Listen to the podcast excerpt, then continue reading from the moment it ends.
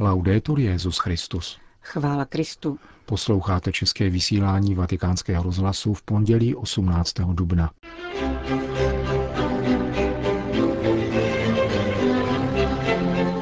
V ranním kázání papež František komentoval podobenství o dobrém pastýři. Polsko o víkendu oslavilo 1050. výročí christianizace. A nakonec se vrátíme k sobotní tiskové konferenci papeže Františka během návratu z jeho pastorační návštěvy na řeckém ostrově Lesbos. Od mikrofonu zdraví Milan Glázer a Johana Bronková.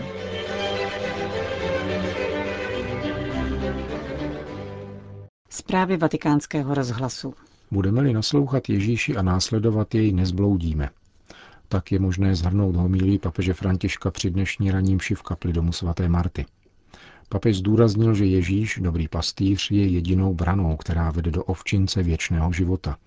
A varoval proto před domělými vizionáři a věštci, kteří uvádějí na špatnou cestu. Papež František vyšel z dnešního evangelia o dobrém pastýři a vyzdvihnul z tohoto podobenství tři podrobnosti, jež jsou pro křesťanský život určující. Dveře, cesta a hlas. Ježíš začíná upozorněním. Kdo nevchází do ovčince dveřmi, ale vniká tam jinudy, to je zloděj a lupič. Nejsou žádné jiné dveře či brána než Ježíš, řekl papež. Ježíš, řekl dále, mluvil k lidem vždycky za pomoci jednoduchých obrazů. Tehdy všichni lidé znali život pastýře, protože jej denně prožívali. Chápali, že se do ovčince vchází pouze dveřmi a ti, kdo vcházejí jinudy, jsou delikventi. Ježíš mluví tak jasně. Do života věčného nelze vstoupit jinudy než dveřmi, tedy skrze Ježíše. On je dveřmi našeho života a nejenom věčného života, ale také našeho vezdejšího života. Ptejme se například, rozhoduji se v Ježíšově jménu a vcházím tedy skrze Ježíše, a nebo jdu tak trochu podloudně. Do ovčince se vstupuje dveřmi, kterým je Ježíš. Ježíš dále mluví o cestě, pokračoval papež. Pastýř zná svoje ovce a vyvádí je ven, jde před nimi a oni jej následují. Jít po cestě znamená následovat Ježíše, jít po cestě každodenního života. Netřeba bloudit, protože on je vpředu a ukazuje cestu. Kdo následuje Ježíše, nebloudí. Někdo řekne, ale to je obtížné. Někdy nevím jasně, co dělat. Dozvěděl jsem se o nějaké vizionářce a šel jsem tam. Byl jsem u věštce, kterým nenechal zamíchat karty. Pokud toto děláš, nenásleduješ Ježíše. Sleduješ někoho jiného, který tě vede jinou cestou. Ježíš ukazuje cestu před tebou. Nikdo jiný nemůže ukázat cestu. Ježíš nás varoval. Přijdou jiní, kteří řeknou, že Kristova cesta vede tam tudy. Neposlouchejte je, nenaslouchejte jim. Já jsem cesta. Ježíš je dveřmi i cestou. Sledujeme-li jeho, nezbloudíme. Nakonec mluvil papež o hlasu dobrého pastýře. Ovce jej následují, protože znají jeho hlas. Ale jak můžeme poznat Ježíšův hlas? Tázal se papež. A jak se bránit před hlasem toho, kdo není Ježíš, vchází oknem a je lupičem, který pustoší a klame? Řekl bych, že recept je jednoduchý. Ježíšův hlas najdeš v blahoslavenstvích. Kdo ti ukazuje cestu, která odporuje blahoslavenství, je ten, kdo vchází oknem. To není Ježíš. Za druhé, Znáš Ježíšův hlas, můžeš jej poznat, když promlouvá o skutcích milosedenství. Například v 25. kapitole Matoušova Evangelia. Když někdo říká to, co říká Ježíš, je to Ježíšův hlas. Za třetí můžeš poznat Ježíšův hlas z toho, že tě učí říkat Otče, že tě učí modlit se Otčenáš. Křesťanský život, pokračoval papež, je tak jednoduchý. Ježíš je dveřmi, vede nás po cestě a poznáváme jeho hlas v blahoslavenstvích, ve skutcích milosedenství a když nás učí modlitbě Otče náš. Pamatujte, dveře, cesta a hlas. Kež nám pán dá poznat Ježíšův obraz, tuto ikonu pastýře, který přivádí na cestu, ukazuje cestu a učí nás naslouchat svému hlasu. Končil papež František dnešní ranní kázání v domě svaté Marty.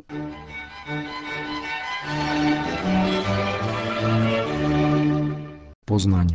Děkovnou liturgii v Poznani vedenou papežským legátem kardinálem Parolínem vyvrcholili v pátek večer oslavy 1050. výročí křtu Polska.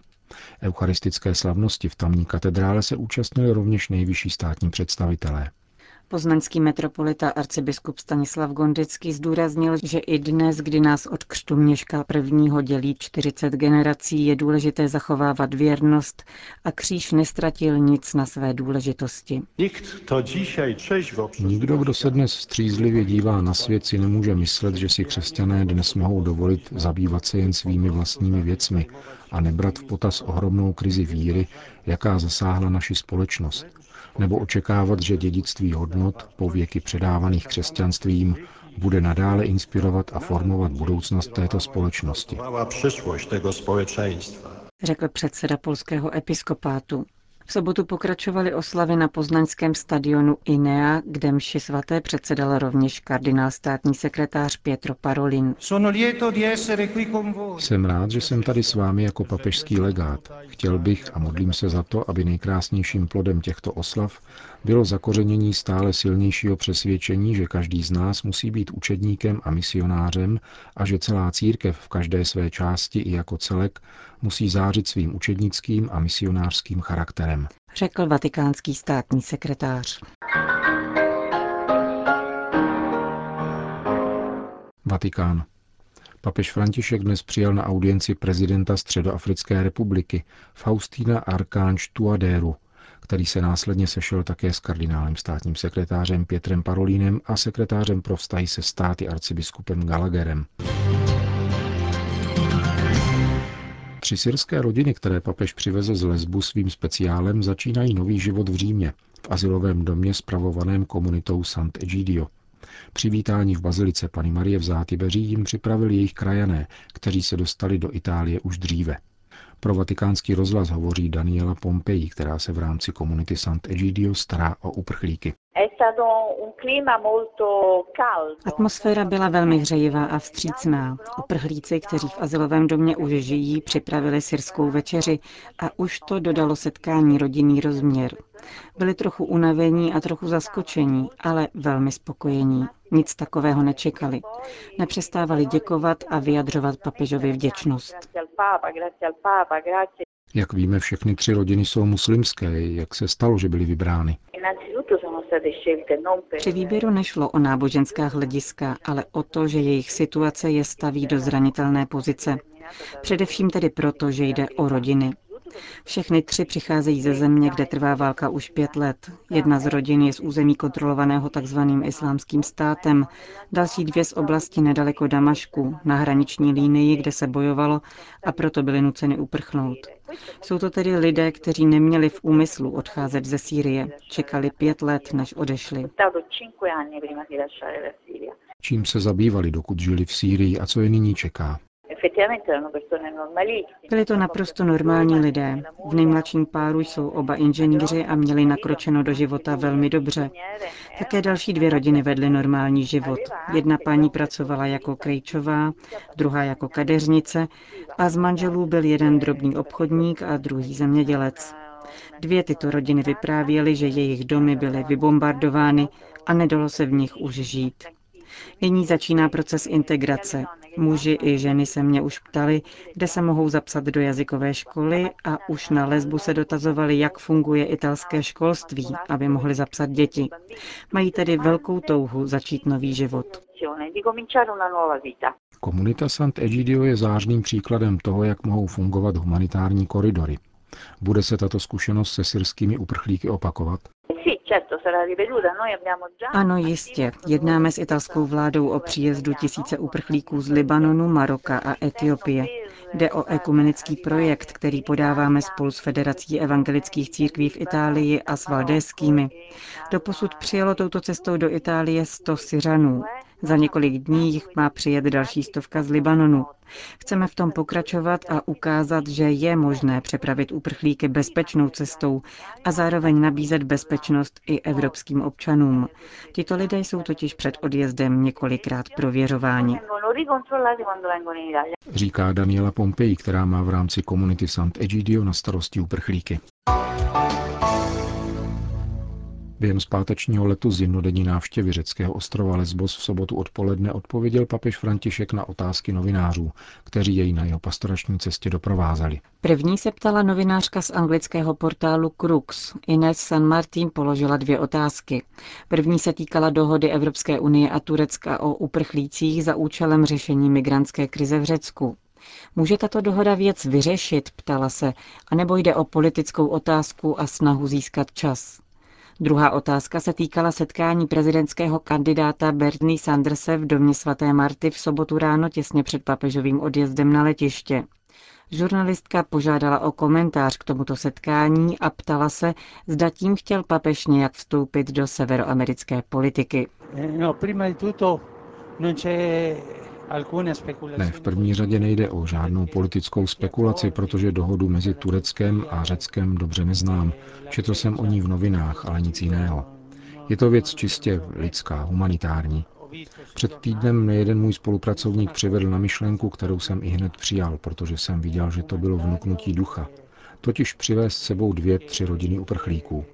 Všechno bylo řádně připraveno. Všichni přicházejí z dokumenty třech států, Vatikánu, Itálie a Řecka. Všechno bylo ověřeno, byla udělena víza. Přijati byli ve Vatikánu, který pro ně bude spolu s komunitou Sant'Egidio hledat zaměstnání či zdroj živobytí. Jsou však hosty Vatikánu a připojí se ke dvěma syrským rodinám, které byly již přijaty dvěma vatikánskými farnostmi. Druhá otázka. Když jsem vyšel z pokoje a sestoupil do haly, čekal tam senátor Sanders, který se ve Vatikánu účastnil sympózia o encyklice Centesimus Annus. On věděl, kdy budu vycházet a přišel mne tedy laskavě pozdravit. Pozdravil jsem jej, stiskl mu ruku, jeho manželce a jednomu dalšímu manželskému páru, který byl s nimi. Všichni byli ubytováni v domě svaté Marty. Ostatní účastníci sympózia tam bydleli také, až na dva předsedy, kteří bydleli, myslím, na svých velvyslanectvích. Když jsem tedy sešel, on se mi představil, pozdravil mne a stiskl mi ruku, nic víc. Toto je slušné vychování a nikoli vměšování se do politiky.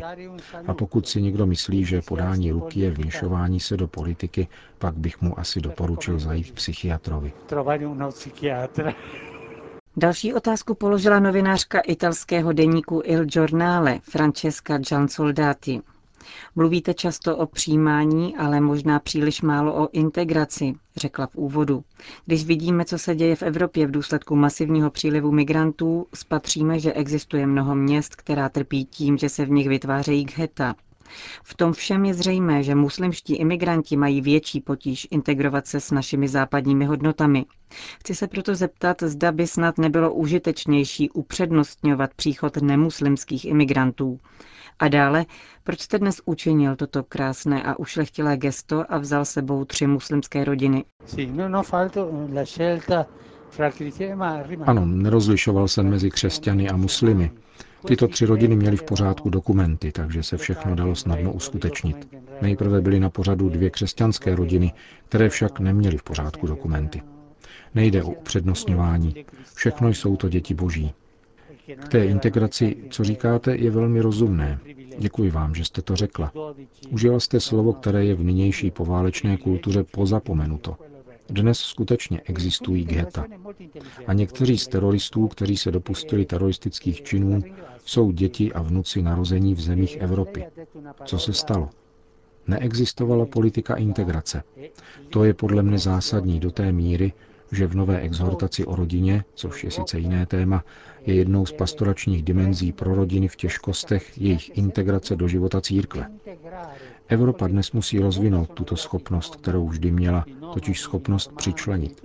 Do Evropy přece přišli nomádi, normani a všichni ti lidé byli integrováni a jejich kultura byla pro Evropu obohacením. Věřím, že potřebujeme poučení a výchovu k integraci.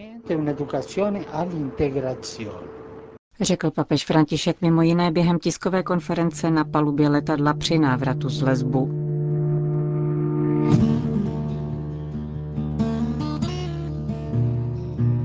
Končíme české vysílání vatikánského rozhlasu. Chvála Kristu. Laudetur Jezus Christus.